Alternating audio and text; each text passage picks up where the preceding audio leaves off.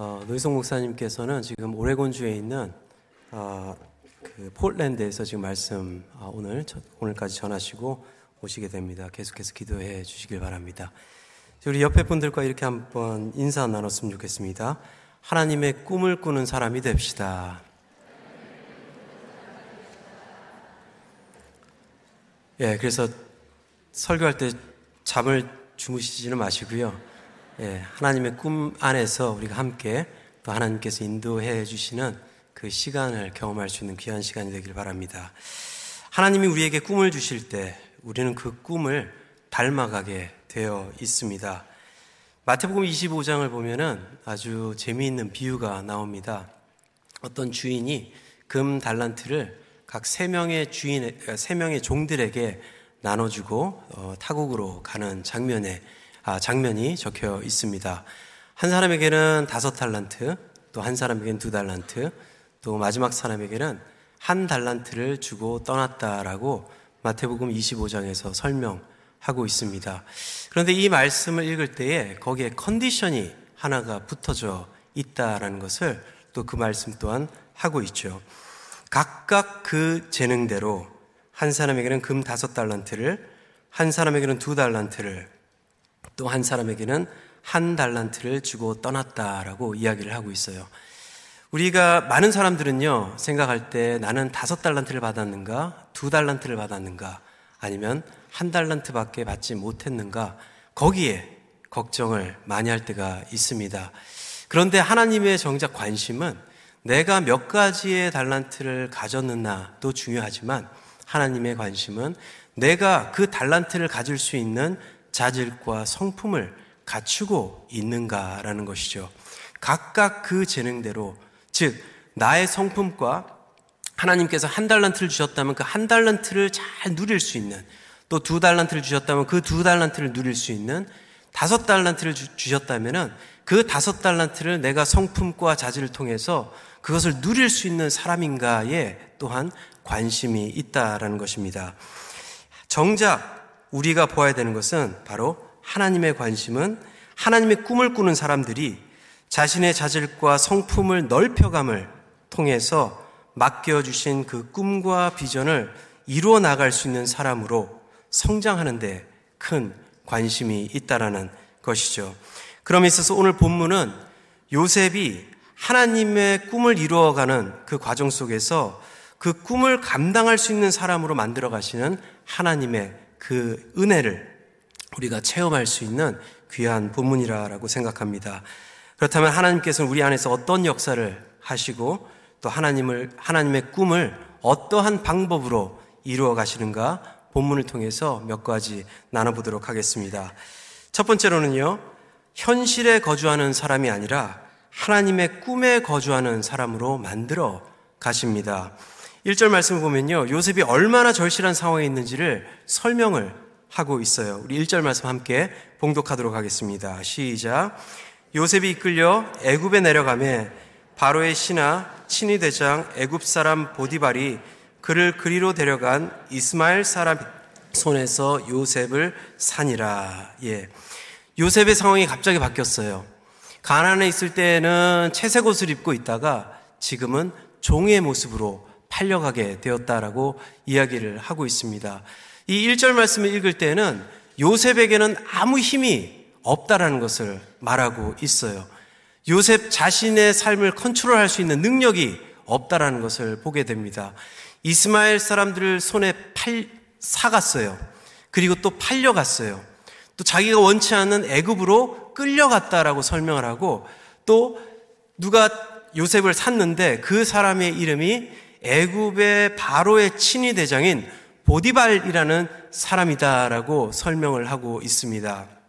여기서 이 보디발이라는 이름은 아주 중요한 이름입니다. 보디바라라는 이름인데요. 라, 즉 애굽의 최고의 신이 있었는데 그 최고의 신이 여러 신들 중에서 최고의 신이 태양신 이름이 라라는 이름입니다. 즉 보디바라라는 사람은 라의 선물이다라는 뜻이에요. 애굽의 최고의 신인 라라는 태양신의 선물이다라는 뜻입니다.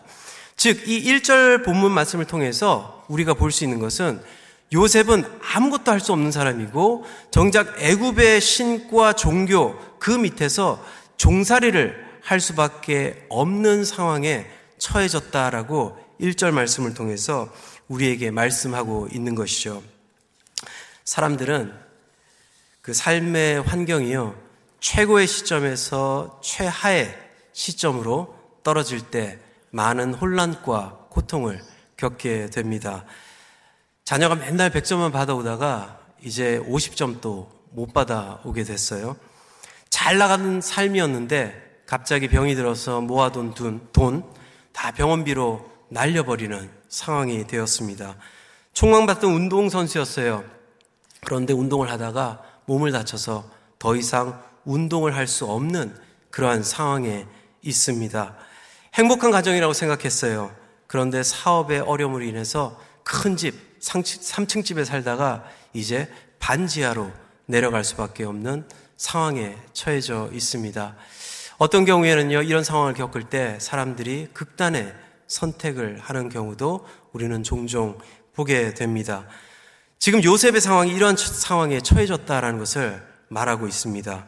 아버지의 극진한 사랑 속에 채색 옷을 입고 있다가 이제는 종의 옷으로 지금은 종이, 종으로 있기 때문에 자기의 목숨도 자기의, 자기가 소유할 수 없는 그러한 삶에 있다라는 것을 이야기하면서 더 이상 어떻게 이러한 사람이 꿈을 꿀 수 있는가라는 것을 비춰주는 그러한 말씀이기도 합니다. 이렇게 요셉의 현주소를 아주 자세하게 설명하면서 This is where he is right now. 여기에 지금 요셉이 있습니다 라고 지금 얘기를 하고 있어요. 하지만 그와 동시에 이 창세기의 저자는 이러한 상황 속에서 하나님께서 역사를 하고 계시다라는 것을 말하기 위해서 1절의 상황을 자세하게 설명하고 있는 것입니다. 여러분들 현주소에 겁먹지 마시기 바랍니다. 현재 일어나고 있는 여러 가지 어려움과 역경 속에서 하나님의 꿈을 포기하지 마시기 바랍니다. 우리가 여행을 갈 때 고속도로, 고속도로 타고 여행을 가잖아요. 여행 갈때 이제 뭐 화장실을 가거나 또 허기를 채우기 위해서 휴게소에 설 때가 있어요. 휴게소에 서면, 휴게소에 서게 되면은 많은 사람들 우리 보게 됩니다. 그런데 그 사람들을 보고 아, 저 사람들 여기에 사는 사람이야 라고 생각하는 사람 전혀 없죠. 그 사람들의 목적지가 있다라는 거예요. 휴게소에는 잠시 섰다가 거쳐가는 그 과정이다라는 이야기입니다. 저와 여러분들의 삶도 마찬가지예요. 하나님께서 우리에게 꿈을 주시고 그 꿈을 이루시기 위해서 현재 내가 당하고 있는 이 고통과 어려움은 잠시 지나가는 하나님의 꿈에 소망을 두고 잠시 지나가는 현 주소가 아닌 하나님의 주소가 아닌 잠시 내가 지나가는 주소라라는 것을 말씀을 하고 있습니다. 우리 여기 계신 많은 분들처럼 저희 가정도 American Dream을 가지고 캐나다로 오게 되었어요. 어, 캐나다로 이제 92년도에 온 것 같, 91년도에 온 것 같은데요. 그때 이제 이민을 오게 되었습니다. 그런데 이제 1년 만에 큰 일이 생겼습니다. 어, 가정사라서 이제 디테일하게는 제가 다루지 않겠지만은 이제 어렸을 때부터 저희 아버지 폭력을 많이 쓰시던 분이셨어요. 이제 여기 오셔도 이제 계속 어, 없어지지 않는 변화되지 않는 그 폭력 때문에 1년 후에 이제 가족들이 좀 어려움을 겪게 되고 그리고 브램턴에 있는 쉘터로 이제 저희 어머니와 저 그리고 제 여동생이 들어가게 됐어요.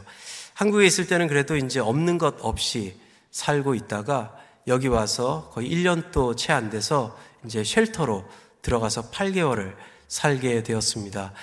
참 그때 그 당시 그 현 주소는 암담하더라고요. 이러한 암담한 상황을 전문용어로 쪽박찼다라고 얘기를 합니다. 예, 그때는 진짜 쪽박찬 줄 알았어요. 어, 학교를 제가 좀 늦게 졸업을 했어요, 고등학교를. 왜냐면 오전에 이제 수업을 하고, 오후에는 가게에 가서 이제 캐시어, 이제 헬퍼로 하다가 보니까 이제 21살 때 제가 고등학교를 졸업하게 됐습니다.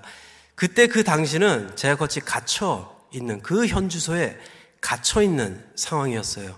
근데 지금 그 상황을 되돌아 보니까는 아, 그게 쪽박이 아니었더라고요. 그때는 하나님께서 잠시 그러한 상황을 통해서 하나님께서 인도해 주시는 그 과정 속에서 나에게 잠시 머무르게 했던 장소가 그 시간대였다라는 것을 깨닫게 되었습니다. 여러분들 2절 말씀을 보니까요. 이런 말씀이 있어요. 형통하다라는 말이 나오죠. 형통하다라는 단어가 이 39장에 세 번 나오게 되는데 이 형통하다라는 단어는 break out, 부시고 나오다라는 의미를 가지고 있습니다. 내가 나아갈 수 없는 환경, 또 나를 가두고 있는 이러한 것들을 깨뜨리고 나올 수 있는 것이 있는데 그것이 바로 하나님의 꿈을 꾸는 사람에게는 그것을 깨뜨리고 나올 수 있는 능력을 허락해 주신다라는 거예요. 여러분들 믿으세요? 예, 믿으시면요. 우리 옆에 분들과 이렇게 인사 나누겠습니다. 하나님은 절대로 우리에게 쪽박차게 하지 않으십니다.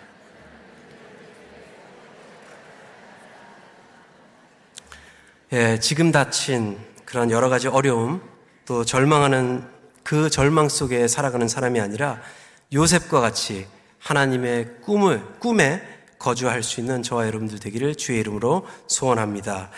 두 번째로는요, 현실을 변화시키기 이전에 내 믿음을 튜닝 시키시는 하나님이시다라는 거예요. 2절 말씀 우리 함께 봉독하도록 하겠습니다. 시작. 여호와께서 요셉과 함께 하심으로 그가 형통한 자가 되어 그의 주인 애굽 사람의 집에 있으니. 네. 여기서 여호와께서 요셉과 함께 하셨다라고 이야기를 하고 있는데 여기 함께 하다라는 단어가 참 어, 재미있는 단어입니다. 히브리어 알파벳으로 알레피라는 그 알파벳의 첫 번째 단어하고 타우라는 마지막 단어가 붙어져서 만들어진 단어예요. 그런데 이제 이 히브리어가 지금 보는 그 히브리어 문자로 만들어지기 이전에 상형 문자로 어, 먼저 쓰여져 있는데 그 상형 문자로 표현된 것은 소머리 그리고 표적을 표시하는 십자가 이 두 가지의 그림으로 만들어진 것이 함께 하다라는 이 단어입니다. 즉, 하나님께서 이 두 가지의 표적을 만드셨다라는 이야기예요. 즉, 황소와 같은 능력으로 이 단어는 황소가 어떤 표적으로 나아간다라는 의미를 가지고 있는데 이것을 통해서 하나님께서 하나님께서 만드신 그 두 표적을 이 본문에서 볼 수가 있는 거죠. 첫 번째로는 요셉이라는 사람을 표적으로 정하시고 그 요셉을 상대로 지금 역사를 하고 계시다라는 거예요. 두 번째로는요. 하나님의 꿈을 요셉에게 주심을 통해서 그 꿈으로 나아갈 수 있는 그 꿈의 표적을 두고 요셉과 같이 황소와 같은 그 큰 능력으로 요셉과 함께 지금 걸어가고 계시다라는 것을 말씀하고 있는 거죠. 아까 말씀드린 대로 형통이라는 단어는 break out, 나아가다라는 뜻이잖아요. 그렇다면은 이 두 단어를 통해서 제가 다시 말씀을 풀어보겠습니다. 2절 말씀이에요. 여호와께서 그의 꿈을 드러내시려고 요셉이라는 자를 표적으로 정하시고 그와 함께 구원의 소원을 이루어 감을 통해서 요셉이 갇힌 곳에서 나오게 되었다라고 표현할 수 있는 거예요. 그렇죠? 그런데 흥미로운 것이 한 가지가 있어요. 2절 말씀을 보면요. 요셉이 아직 어디에 있죠? 예, 제 얼굴을 보지 마시고 요셉이 제 얼굴에 있는 게 아니라 성경 말씀 2절을 보시면 어디에 있죠? 애굽에 있어요. 아직까지 애굽에 있어요. 하나님께서 요셉을 표적으로 정하시고 또 하나님의 꿈을 향해서 하나님께서 동행하고 함께 가신다라고 이야기를 하고 있는데 아직까지 요셉은 애굽 사람 집에 있다라고 2절에서 말씀을 하고 있습니다. 여기서 우리에게 중요한 것을 말씀하고 있어요. 우리는 그 상황에서 벗어나면 하나님의 꿈을 이루었다라고 생각하는 경우가 많다라는 거예요. 그런데 하나님께서는 내가 그 상황에서 벗어나는 게 하나님의 꿈이 아니라 그 어떠한 상황 속에서도 내가 하나님의 꿈을 이룰 수 있는 사람으로 튜닝 되어지고 있느냐에 더 관심이 있다라는 겁니다. 그럴 경우에는 내가 어떤 상황이라도 하나님의 꿈을 붙들고 믿음으로 그 꿈, 꿈을 향해서 소망하며 나아갈 수 있게 되는 거죠. 이제 다음 주에 나올 이야기지만 여기서 요셉의 이야기가 끝나는 게 아니에요. 어디까지 가죠? 이제 죄인의 옷을 입게 돼요.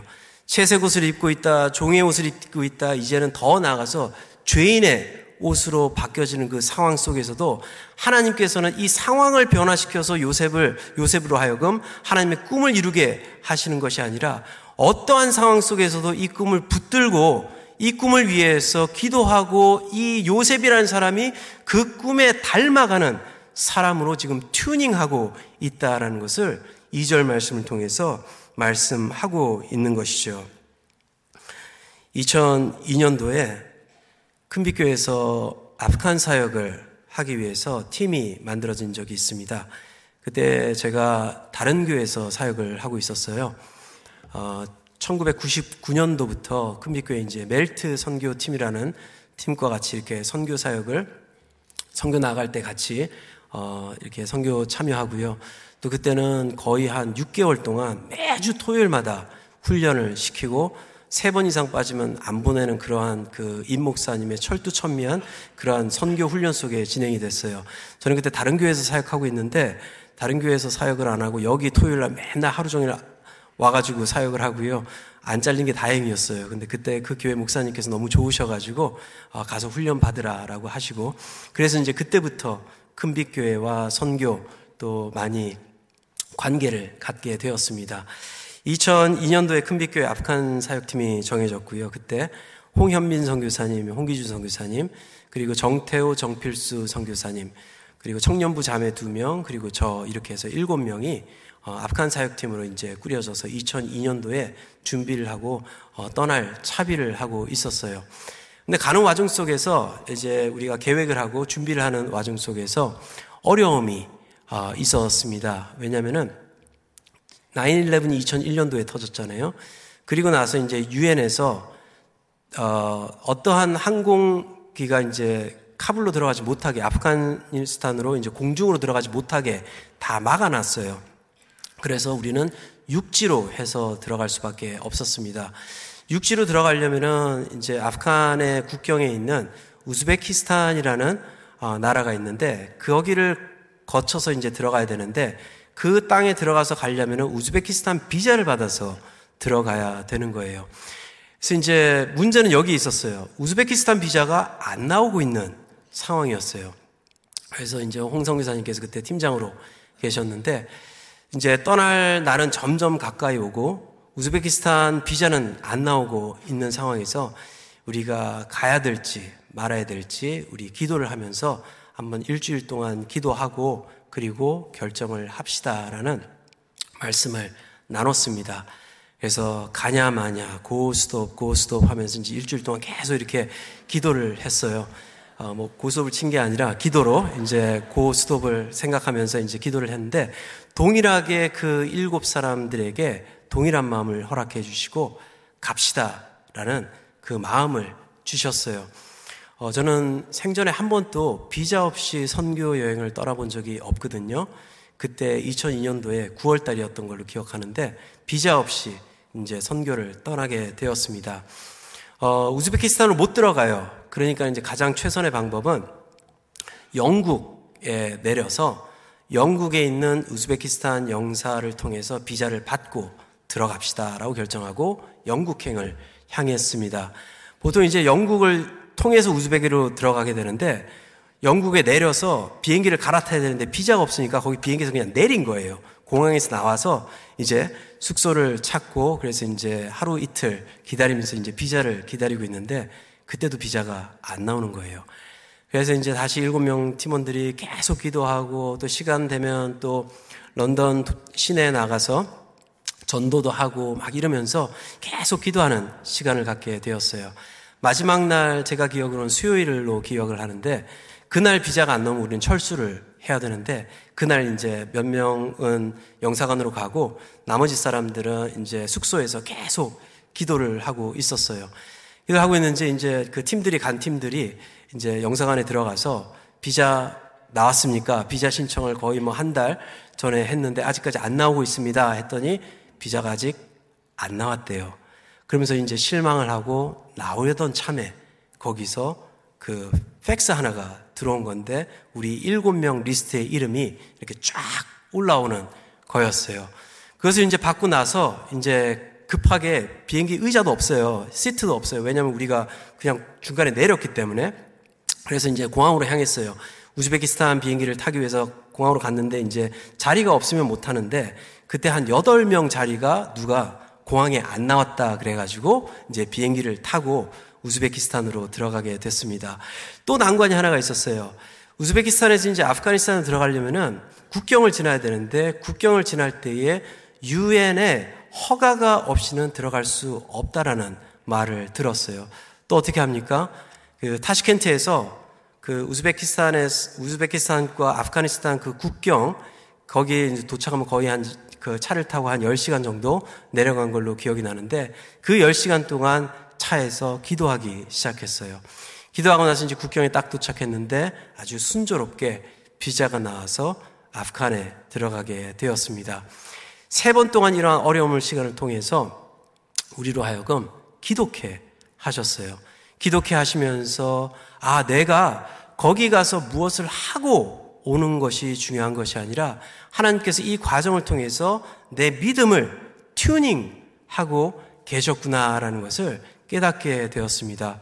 그 선교의 제목을 제가 이렇게 붙였어요. 쓰리고 미션이라고 해가지고 세 번 동안 그 어려움을 통해서 갈까 말까 갈까 말까 하는 그 어, 고냐 스토빈을 하다가 이제 결국은 세 번째 얼마나 쓰리고 할 때도 막 이게 될까 안 될까 막 그 뭐 피박을 쓰냐 마냐 이런 걱정으로 하시는 분들 들었어요. 제가 뭐 직접 한 건 아니고요.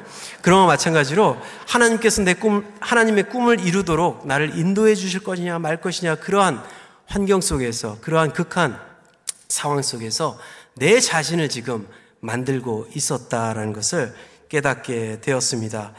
우리가 어려운 상황이 계속 반복이 되면요. 그 어려움을 감당하지 못하게 됩니다. 그럴 때 여기서 많은 사람들이 무의식적으로 결정을 하게 되는데 내 믿음의 튜닝이 하나님의 꿈에 맞춰서 튜닝이 되어지는가 아니면은 현실에 맞춰서 내 삶이 튜닝이 되어져 있는가?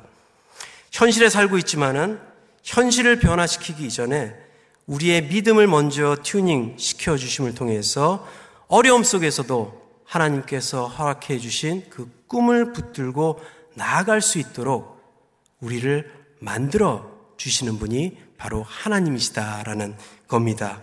저와 여러분들 하나님의 은혜 안에서 이러한 믿음의 튜닝이 되어질 수 있는 하나님의 은혜를 누릴 수 있는 저와 여러분들 되기를 주의 이름으로 축원합니다. 세 번째로는요. 변화하는 자를 통해서 변화를 이루시는 하나님이십니다. 3절 말씀 함께 봉독하도록 하겠습니다. 시작.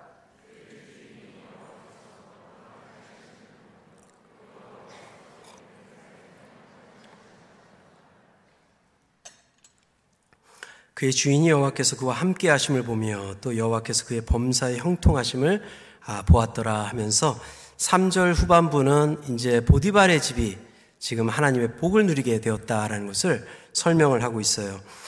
이 보디발이 본 요셉 처음에는 종으로 데리고 왔어요. 그렇죠?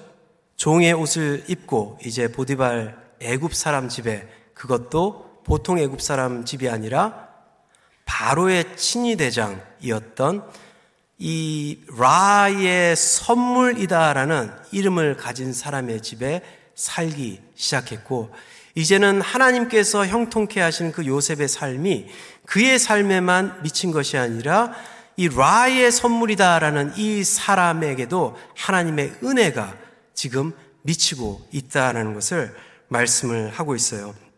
즉 요셉을 만드시고 변화시키는을 통해서 그 영향력이 지금 넘쳐 흘러나가고 있다라는 것을 설명하고 있는 것입니다.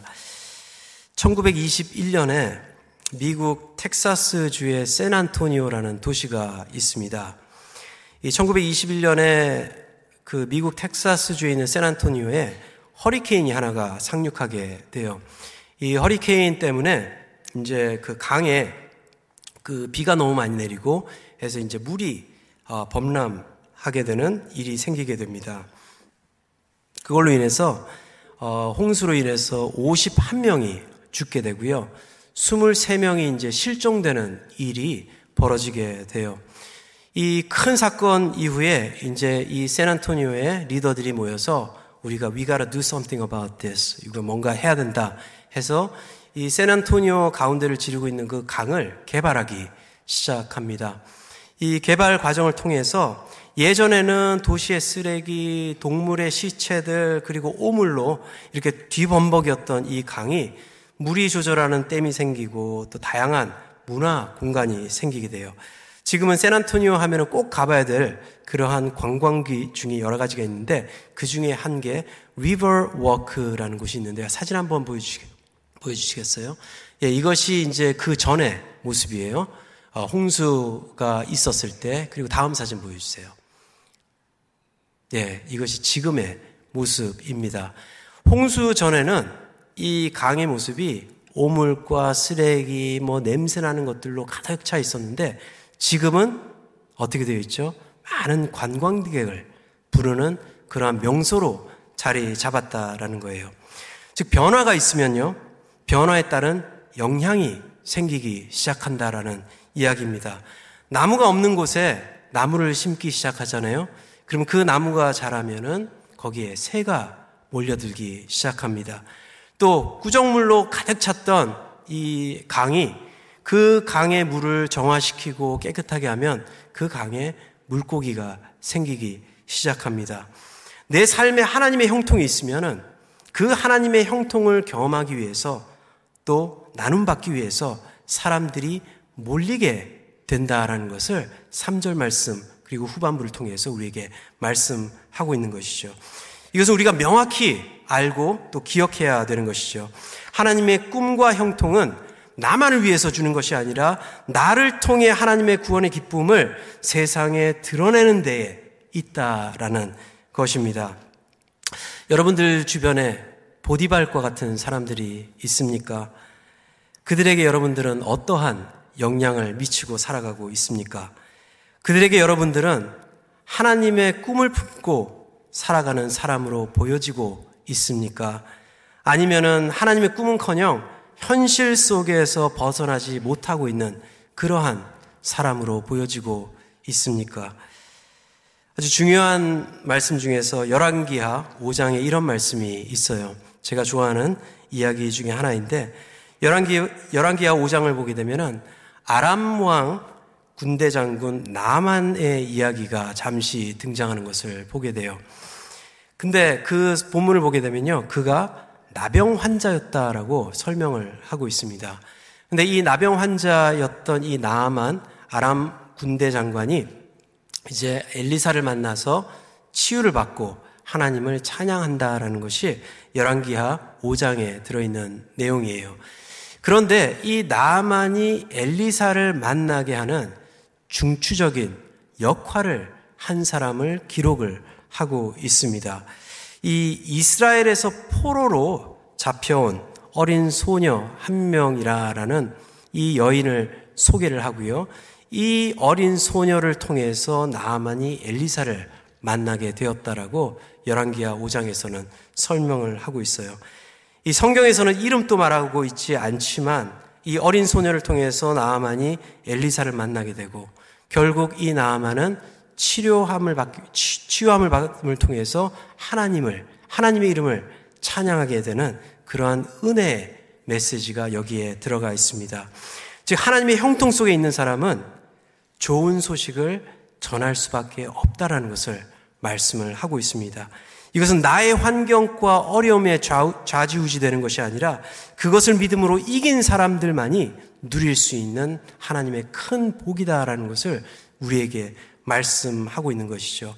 즉, 하나님의 꿈을 가진 사람, 우리를 변화시켜 주시면서, 우리를 튜닝 시켜 주시면서 결국 그것을 통해서 그 형통을 우리 주위에 있는 사람들과 나눔을 통해 하나님께서 이 세상의 주인이시고 만물의 주인이시며 우리의 삶의 주인이시다라는 것을 우리에게 알려 주시기 때문입니다.